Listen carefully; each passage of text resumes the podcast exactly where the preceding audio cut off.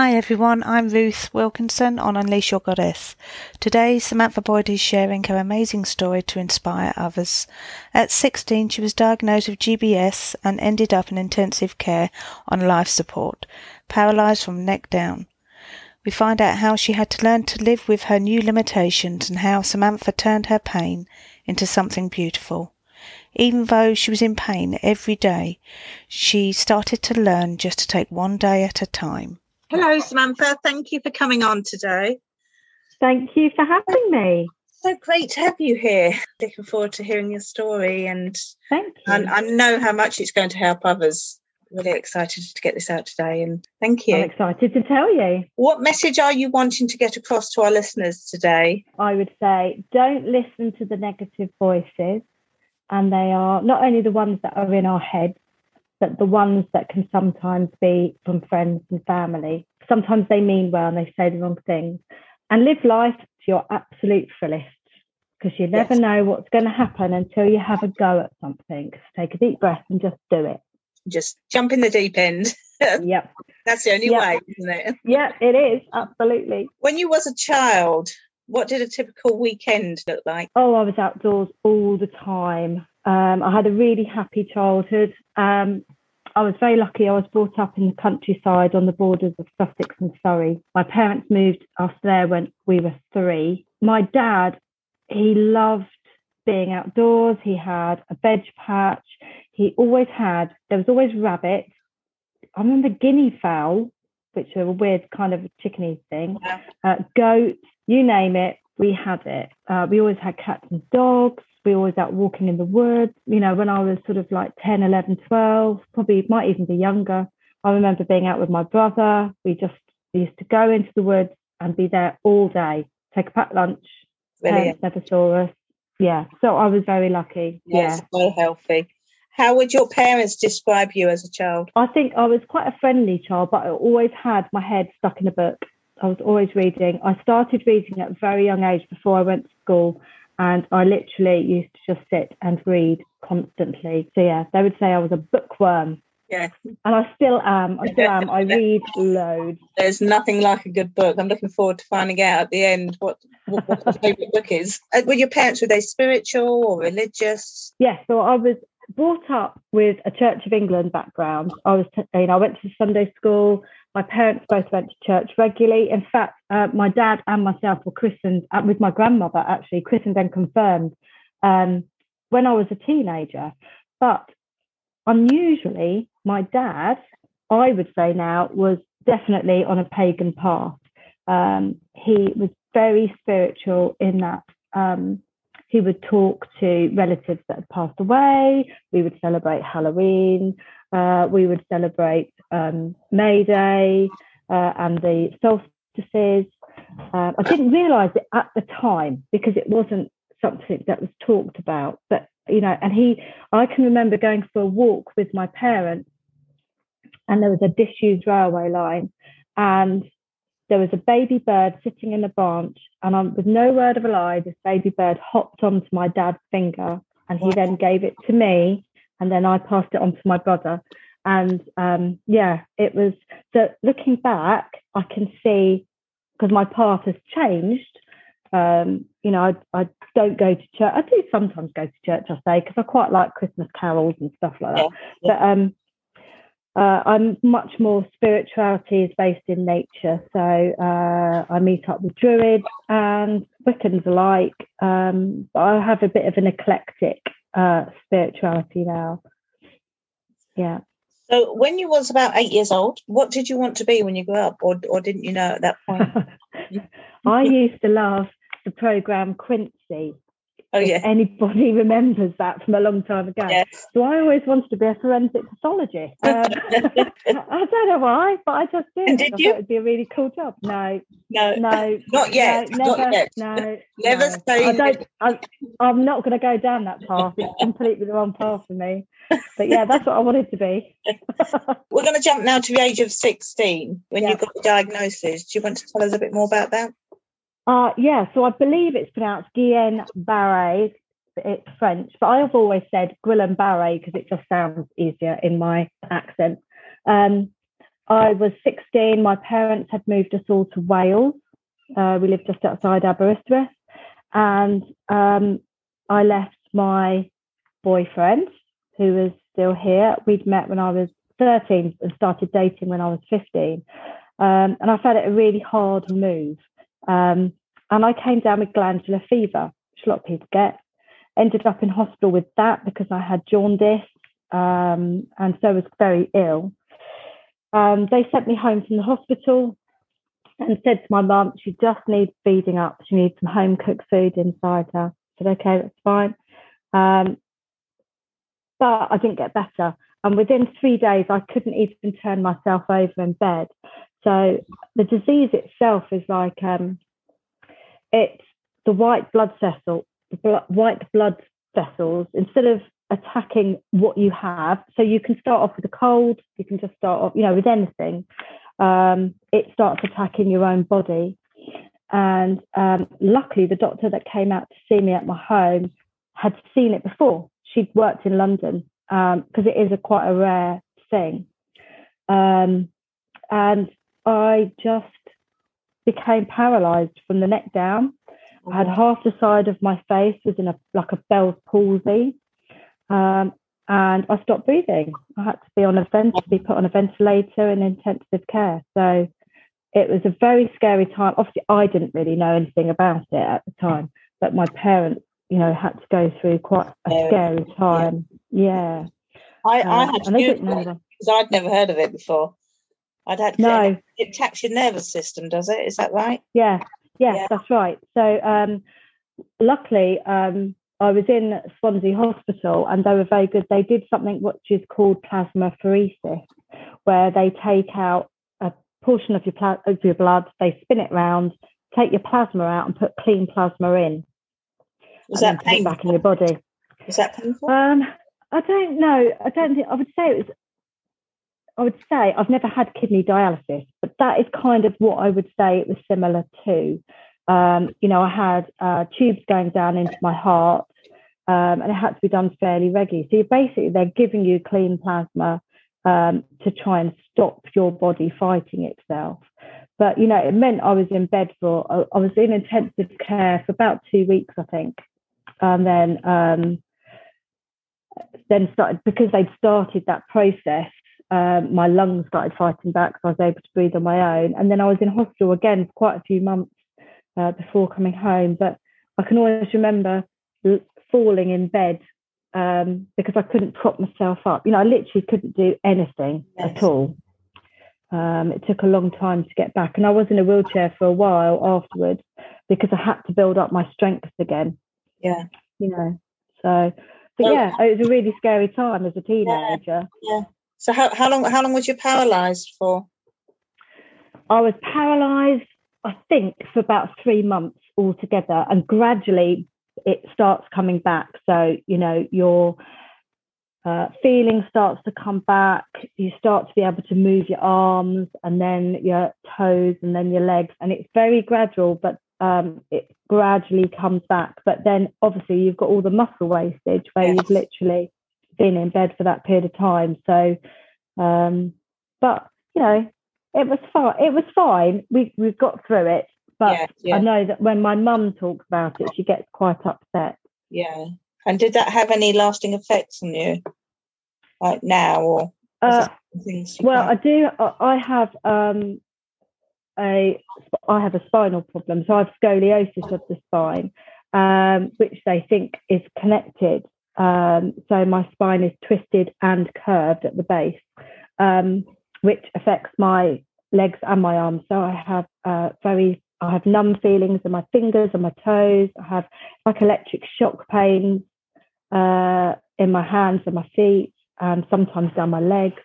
But um, but apart from that, and I can't give blood, which I find incredible. But um, yes. even after all these years, yeah, that must have been mm. hard hard to live with because I've got an invisible disability, and I know when you have to learn to live with illness and disabilities, it, it brings many limitations to your new life. Mm. For me, it was feelings of I'm not enough, I can't get out and do what I used to do, and lots of other deep toxic feelings inside. Mm. But then you learn to push through and through therapies and counseling, and things like that. You come to terms with it. How did you do that and come to terms with what you have now? And it, I think I was very, very lucky. Again, uh, my mum and dad, uh, my friends, and my now husband. Obviously, he wasn't my husband at the time. He was coming down and literally staying by my bed. He was only 18, 19 at the time. Um, I know 16 is a really horrible age anyway, because you're going through so much emotionally, hormonally, and everything else.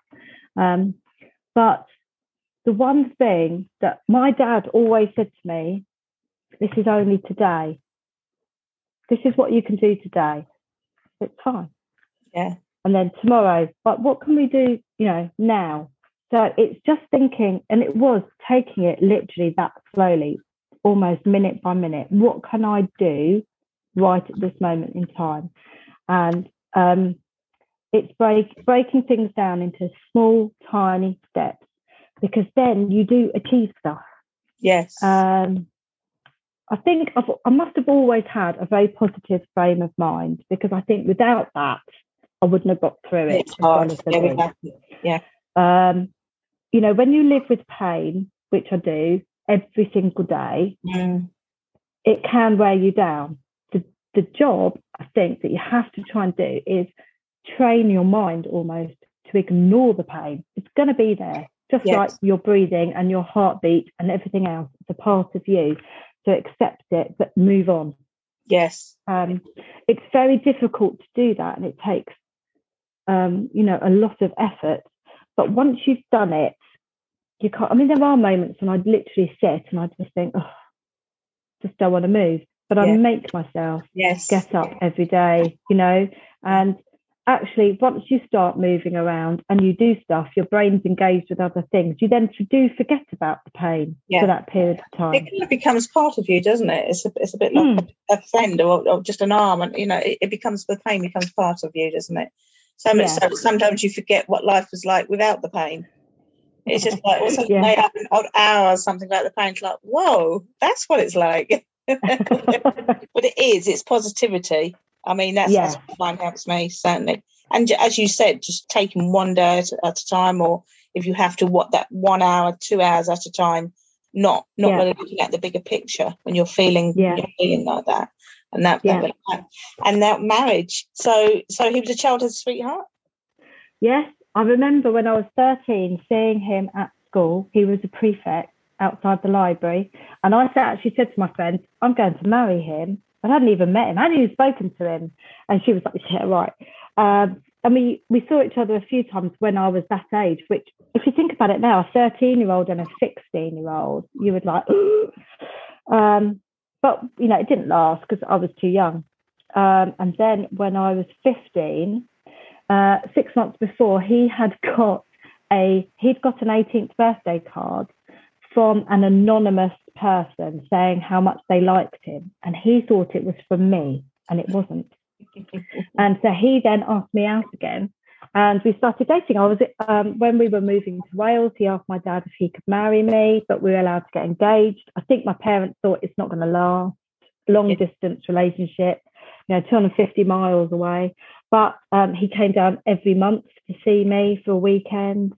And um, well, as soon as I finished my A levels, as soon as I was, I think I was 18 and like a half, um, I moved back here to be with him and his parents. And then, you know, we bought we bought a flat. I think I was 19. We bought a yeah. flat together, and that's it. I think next year we've been married 30 years. Lovely, lovely. So, um, you know, I'm very lucky. That's lovely. And how many children? we got three uh, 25, 20, no, 21 almost, and 15. Yeah. So, um, yeah, and they're doing really well. Nice, so nice proud of all of them. Yeah. Yeah. Lovely. Yeah.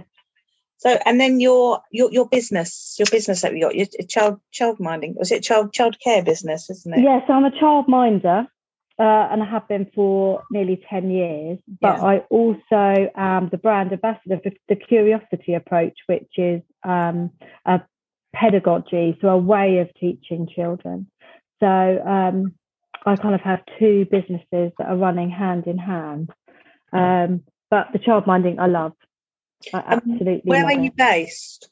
I'm based down in Littlehampton on the south coast. What is this you were talking about? Oh, the curiosity approach. Yes. What, what is that? So it was set up by two amazing ladies, uh, Stephanie Bennett and Lyndsey Hellyn, up in Birmingham, who are both own nurseries. And um, what they there's so many different pedagogies within the early years. So you've got Maria, you might have heard of some of these, but if you haven't, I don't blame you. Maria Montessori, uh, you have Steiner, Reggio. Um, there's Te Whāriki is another one, which is a New Zealand curriculum, and they're all amazing in their own right. Um, but what these amazing ladies did was they took the best bits of everything and they kind of mashed it together. And it's a very child led way of learning. Um, there's not many plastic toys. There are some. They don't completely say don't have plastic, but what they do is the environment is set up to try and inspire children's curiosity and wonder in the world around them. So yeah. there's a lot of nature based. Um, you know, I'm, I'm forest school uh, qualified, uh, so we do a lot outdoors in the woods um, and down along the beach because I'm lucky to live just a 15 minute. What ages is that for? I go from zero to five, but I like at the moment it's school holidays, so I have older children as well at the moment. Um, and you do that from home, do you? Yeah, I do. And the yeah. forest school? I'm, I'm asking yeah. that for my grandchildren. oh, that's all right. No, for, forest school, we go up to Dover Woods, if you've heard of it, near Angmering. And we also visit um, Highdown Hill. I mean, we're very lucky in this area because there are so many amazing Bury Hill and Houghton Forest. Um, so we, we do different things depending on which wood we go to. Um, you know, and is that only for children that you childmind? Yeah. Okay. But yeah, we, we generally we meet up with other childminders as well. So another good friend of mine who's a childminder set up um, a small group where all the childminders come together in the woods and we do an activity together. Um, you know, and it's really lovely. It's, it, yeah. COVID did put a bit of a kibosh on that, but we're just starting to get, get yes. back into it. Oh, it's exciting. Yeah, it's a new way of teaching. In a way, the children teach themselves, and that's the yeah. beauty of it. You make sure that there is things there for them to explore. Then they ask the questions, and they get the because children are naturally curious. They naturally want to find out what's going on with things. They naturally want to look at a spider or butterfly. So it's looking at those things and then digging a little bit deeper sometimes with them. So it is honestly it's the best bit of my job is that they you see the little light bulbs going off in their head yes um, yeah. very child led we don't have themes or anything um, but we do follow the seasons as well that's lovely and we don't realize they're learning no what is one thing that you love about your job everything it really is the paperwork i hate but the actual job itself is amazing. I mean, I think that comes. I mean, I've been lucky. I say lucky, but you know, perhaps I should pat myself on the back as well because I have been great, great, uh, graded outstanding twice now. My last two inspections with Ofsted because we have to be Ofsted uh, registered and they come out and inspect us because the children literally they want to show off what they've learned. You know, when people come round, I had there was a very good example um, of what I love about my job. So a child, this is going back a couple of years ago, asked me the question, "Does a dog have an engine?" Now, what a fantastic question for a three year old child yes. to ask. Yeah. So we were like, wow, that's now instead of just answering the question, you say, I think we need to find out about that. And then you start exploring what the heart is, what it does. Now, this child is now at school, but she can still remember that a heart pumps the blood around the body, and that is the engine that we have and other animals have within them. She remembers all of that, and that's just from that one question that she asked. Yes. So when a child asks a question, it's one tip I would say with any child, don't just answer it go and find out with them because it, yes. it's amazing what they learn yeah. from that. No, that is. You can tell I'm really passionate about my job. No, lovely. no, brilliant. How, how did you get into it? Was it your own children and then you took on? Um, it's well, this is my husband's doing really. Um, I was a bank manager for 18 years, would you believe? And then I uh, went into care work and managed a care company for a number of years. And from that, I then went to work in a school working one to one with the child who had microcephaly, which is where the the skull does not grow. So yes. uh, they will always be developmentally at a younger age and stage.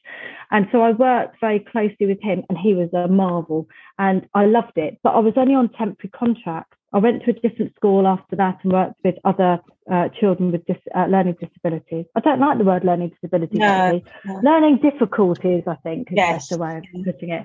Um, and um, absolutely loved it. And my husband said, "Why don't you childmind? You know, you're amazing with these children." And I thought, oh, "Do I want to?" But I thought, "Oh, I'll, I'll go for it." And then that was ten years ago, and uh, you know, yeah. so, and I've loved it ever since. So, what makes you feel inspired in life? The children that I work with and their parents, who are all amazing. I think people within the community that are working together the sun shining. There's so many things that inspire me. Other childminders, people who are working really hard to build communities. Um, in Littlehampton, we're quite lucky in some respects because there are a lot of amazing communities down here on the South Coast. But yeah, I think it's seeing people living day to day, sometimes with really, diff- you know, a lot of difficulties, whether that be financial, emotional, mental, physical, anything like that. And they're still doing it. Yes. How inspiring yeah. is that? Just it to is. see people doing that all the time. It is, yeah. Which leads us on to what you do for charity, the amazing work you do. Can you tell us a bit about oh, that? Amazing. Yeah, it's not not just me. I do it with friends as well. So I can't say it's purely just me. Um, it started off many years ago. Um, I did a zip wire off the top of a hotel in Gatwick, which kind of I was petrified. I hate heights, but I did it. And uh, from that, um, I used to do walks. I used to do 5k and 10k walks. Unfortunately, I can't run. I love running, but I can't run because of my back. So we decided to start walking. And then about six years ago, saw on Facebook um, an advert asking for people if they'd like to do the Oxfam Trail Walker uh, for Oxfam and the Gurkhas. And I thought, oh, that sounds good. But you needed a team of four people. So it's the trail walk is 100 kilometers, which is about 64 miles, but you have yeah. to do it in under 30 hours. Wow. You're time limited. Uh, you don't sleep, you just keep walking. So I put a message out to Facebook and said, Are there any mad friends out there that would, would like to do this with me? And amazingly, three of them did. Uh, uh, so there was uh, Vicky, Page, and Andrea, and who all did it, and their and their husbands, partners. They were our like support crew, and we started training in the January, and it was in the July. Best thing I've ever done, ever. It was that was inspiring. So uh, we did it in 28 and a half hours. Did you feel um, any fear due to your back and pain and? Yeah, we were all in a bit of pain, I think, by the end of it, because even though we'd done a lot of training, we'd never walked 100 kilometres in one yeah. go. So once we'd gone past, we'd done 50 kilometres in one go. So once we'd gone past 50 kilometres, we all said we're into the unknown. But what we did, I don't think I ever felt any fear um, because because there was a team of four and we stuck together. We never split up at all along the route. Um, and with the training, we'd done every section so we split the 100 kilometres up into 10K. So we did 10 up to 10 kilometres. And so each time we started a new section, we were like, oh, yeah, we've done this bit. We know that, you know, this bit goes there and we have to go down and up. And, and we just took each section, a bit like my philosophy in life, yes. take each moment. Yeah. yeah. Um, and we just took each section and uh, the relief at the end, there was huge relief. I bet, yes. um, and we did all cry um, but it yeah. was amazing. It was amazing. How much did you raise? That particular time, I think we raised almost three and a half thousand pounds. Amazing. Um, yeah, and um, I think when you add everything up, I think it was like with all the other things we've done because we then did the three peaks. Um, now that was three years ago now because um, we were planning to do something else, and then of course COVID hit. COVID hit, so yes. we haven't been able to do anything. But it seems to be every couple of years we do something slightly mad. So yeah, we did. When's the, the next one? Well, yeah, we're, we're doing a 10k walk next yeah, but obviously it's only 10k. I say it's only 10 kilometers, um, and that's a nighttime walk uh, next spring um, for ca- uh, one of the cancer charities. Um, but I'd like to do uh, from coast to coast, from the west coast to the east coast, where you do it up uh, around from the Lake District, up yes. around, around there. Nice. Um, yeah, I would love to do that. Yeah. Um, but that would take longer. That would take about a week, I think, to do. Yeah. So yeah. that would need some planning. That, that would but be, yeah, the three people along the way, would it? Or would yeah. that be like Airbnb? Do you get to stay in a hotel? Could, Get to stay could be, a nice could, could be both. yeah, could at least have a bath. Yeah. That would be good. A nice I was thinking with the 100 k, you couldn't do that. Oh yeah, that poor back it oh, does go through. no, every time every time I'm doing something and I'm moving, I think, look, it's another day I'm alive. Yeah, I'm moving here. Yeah. So you know, I'm now 50. So I was ill 34 years ago, and I'm still here, and I'm still yeah. moving. No, that's amazing. So, it's amazing. Yeah. During COVID, over the last year, um, what's the biggest curveball that deal with, and how did you deal with it? Uh, I think that was closing. I had to close my business for a couple of months because when we were first told to go into isolation, we were obviously all unsure, All my parents were unsure. And um, although I was allowed to remain open for key worker children, and I do have children whose parents are nurses and teachers um, and in the police, um, they, they'd all decided that they were going to keep them all at home because we all, none of us knew what to expect. So I was closed for the April and the May. Um, and that was really hard because obviously all of a sudden my finances, I had none. Yeah. I had very limited. I had a very tiny little bit. Um, and it was like, well, what do I do now? So I always have a few days where you think, oh, and you get a bit of a dip. And then I always slap myself around the face a few times and say, come on, stop doing that. it didn't it gave me a chance to reevaluate. Yes, yeah. What I wanted to it do. Did. I think it did for a lot of us, didn't it? It made us stop. Mm. Before yeah. we were just going, it made us stop and evaluate life. So we're, we're going to take a moment to reach out to those struggling with illnesses and disabilities. Um, yeah. What would you like to say to them? Well, how amazing they are for a start, having to um, live with what they do on a day to day basis. Um, but also remember that you are loved and that there are people that can help you and you're not alone. I think a lot, especially during COVID, a lot of people were very isolated. There are people out there who do think of you, who do send out thoughts to you. And, you know, people who are struggling with whatever they are struggling with on a day to day basis in themselves, that is an amazing feat because just to get through the day sometimes is like walking through treacle, isn't it? You know, yeah. Um, yeah. You can do it. Yeah. We're all here for you. You know, we might not be there in person, but we're always there in spirit. That's right. And sometimes I think we can feel that we're alone. We're the only ones going through that, especially yeah. during COVID. Quite isolated, yeah. and it's just it's just ready to know that there's others going through that, going through the same thing. Yeah. I think that that helps a lot, doesn't it? It does. does. Just knowing there's somebody else there. Get on the phone and talk to somebody, or talk yeah. to lots of charities out there and things, isn't there, that people can get on yeah. the phone and talk to. Can just help you get through that half an hour. It's just somebody um, to say it's going to be okay. You know, it's going to be okay. Yeah. The, you, you, may not be able to see light at the end of the tunnel at the moment, but it's it's there is. Just hold on, and as you say, in the moment, just take one in day. the moment. Yeah. And just because you can't see the light does not mean it that it's not there. That's right. So, what mainly helped you to start to discover your authentic self? First thing would be my husband, because I have to say, he is my rock and he is someone who has always allowed me to be who I want to be. He's never tried to put any kind of constraint or pressures or you have to be like this at all. So, yeah. I'm very lucky to have somebody like that in my life. But the first there was a book. This is one of the first of the few books I'll probably read. There was a book about signs. I can't remember what it was called, but it was um, a book that had been written by um, this lady who she went through what things could be a sign of, but also with um, it was like a story of her own life and what signs she had seen throughout her life. It was a really great book. And um, when I was reading it, I was thinking, oh, do you know what? I think I need to open myself up a bit more because I'm sure I've been seeing signs. And from that, literally from that moment on, my intuition kicked in.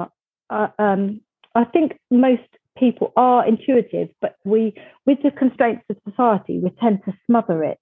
Yes. Um, and I've just became more intuitive and open minded. And I was, I think, as soon as you think to yourself, "Right, I'm going to be open to some signs here," you then you automatically open yourself up and you start seeing them everywhere. Um, and from that moment, I started to follow my gut in everything. So um, if some, if if I feel a little bit scared but really excited mm. about something, I know that that is the path I'm meant to go down yes. in whatever that is. That could be business, it could be personal, could be regards to my children, it could be anything. If I feel slightly scared but really excited, you know that sort of butterflies in your stomach yes, kind of feeling yes, when you think, oh yeah, I've got to do this. Yeah. Then um, yes, and that's that all stems from that book. Um, you can't remember the name of it. I can't. I'm, I'm sure it's called Signpost or signposting, but I I lent it to someone many years ago and never saw it. For a reason, isn't it? They, they obviously needed it more than we did at that time. Yeah. What's your best tip for making the world a better place? Random acts of kindness and smiling. Yeah. Those two things. When I heard about random acts of kindness quite a few years ago now, I decided, I think I saw, I've seen there's some really great things on Amazon Prime. Certainly, I'm allowed to. But there are other channels that you can watch, of course, that showed this person who went. He got this guy went on this journey across. I think there's one across Europe and one across America without any money. All he had was like a car, and he had to do, um, completely rely on random acts of kindness. Uh, it was amazing. It's very, very thought provoking, and kindness definitely helps the world go round.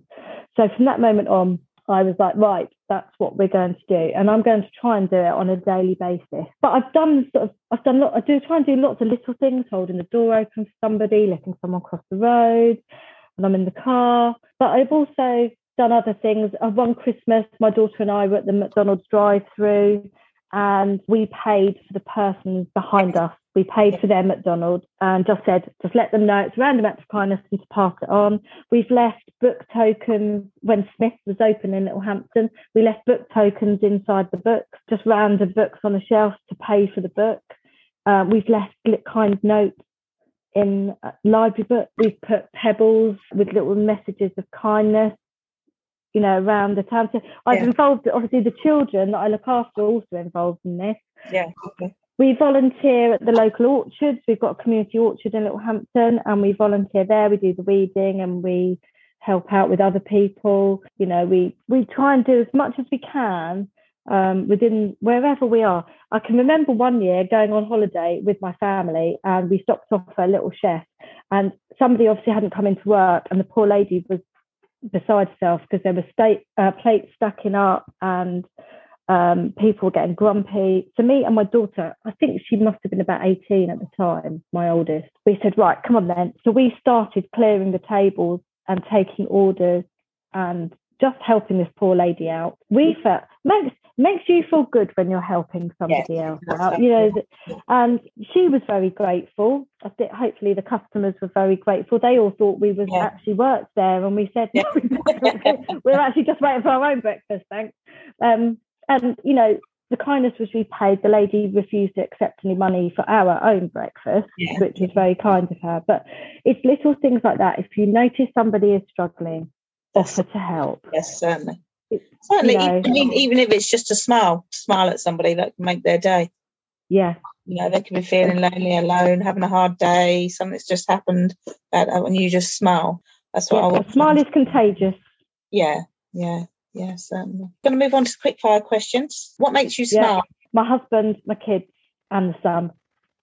Your favourite book and why? Uh, I have three. Uh, the Celestine Prophecy, uh, because I absolutely loved it. And again, I don't have the book because I lent it to somebody and it's gone. Uh, the Secret.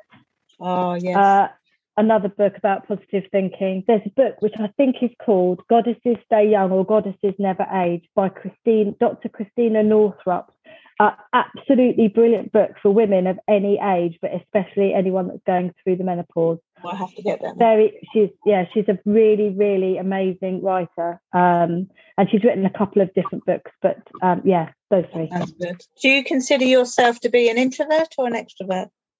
Both. That's because I can, because uh, I can be very extroverted. Like now, when I'm passionate about yes. something, yes. I can get very verbal. My hands go all over the yeah. place, and I'm fine. And I can exude confidence. But I, it, honestly, it's all a show because really, I'm happiest when I'm tucked up on my favourite chair with yeah. a book on my own. People around me, but yeah. sometimes you're alone, but without being alone. Yeah, so I'm a bit of both. Yeah. What life lesson did you learn the hard way? If you don't look after yourself or love yourself, no one will. Yeah. Favorite movie of all time? This is a book and a movie because it's called The Notebook. Ah. It's my favorite. I was given I've given it as a book first, and then I watched the movie, and I have to say, absolutely brilliant. It's very moving. It's full of empathy. It's all about relationships and true love. Uh, yeah, really lovely, really lovely story. Okay, I'll be looking that one up as well afterwards. do you write a journal? Yes, I do. Your perfect vacation? Me, hubby, sun, water, nature, fire, and nice. wine. Yeah, that's it, and wine. If a genie granted you three wishes right now, what would you wish for? Uh, clean, renewable energy for everybody. Uh, to clean the planet of rubbish and to make plastic disappear so it was never invented in the first place. Single use plastic. And my last one would be uh, bring awareness of one's own actions to all. Yes, no, it's a powerful one. Your favourite hobby? Yoga, if you can call that a hobby. Yes, yeah. it's good fun as well, isn't it? For the mental health and the physical. I do it every day. Great. What's your greatest fear? That global warming, stroke climate change, uh, does not is not reversible and doesn't get better. Yeah. What song makes you happy? Walking on Sunshine. Yeah. Like yes. in the waves. Lovely one. Lovely one. What a lovely note to end on. Thank you so Thank much you. for coming and sharing with us. And for the listeners, um, I will put up uh, your your website, your Facebook page. Um, I will put that up on the page. Unleash Your Goddess as well. Thank you so lovely. much for coming on today. Thanks, Sue. Thanks. Take care. What an inspiration Samantha's journey has been. Never to give up, keep going and be positive, taking one day at a time. Even though Samantha could have given up, she defied all odds and now runs two businesses and does lots of charity events. It's been a pleasure having Samantha on this podcast. Her tragedies has become great blessings for others. Thank you, Samantha, for coming on. We look forward to our next podcast and see you there. Bye.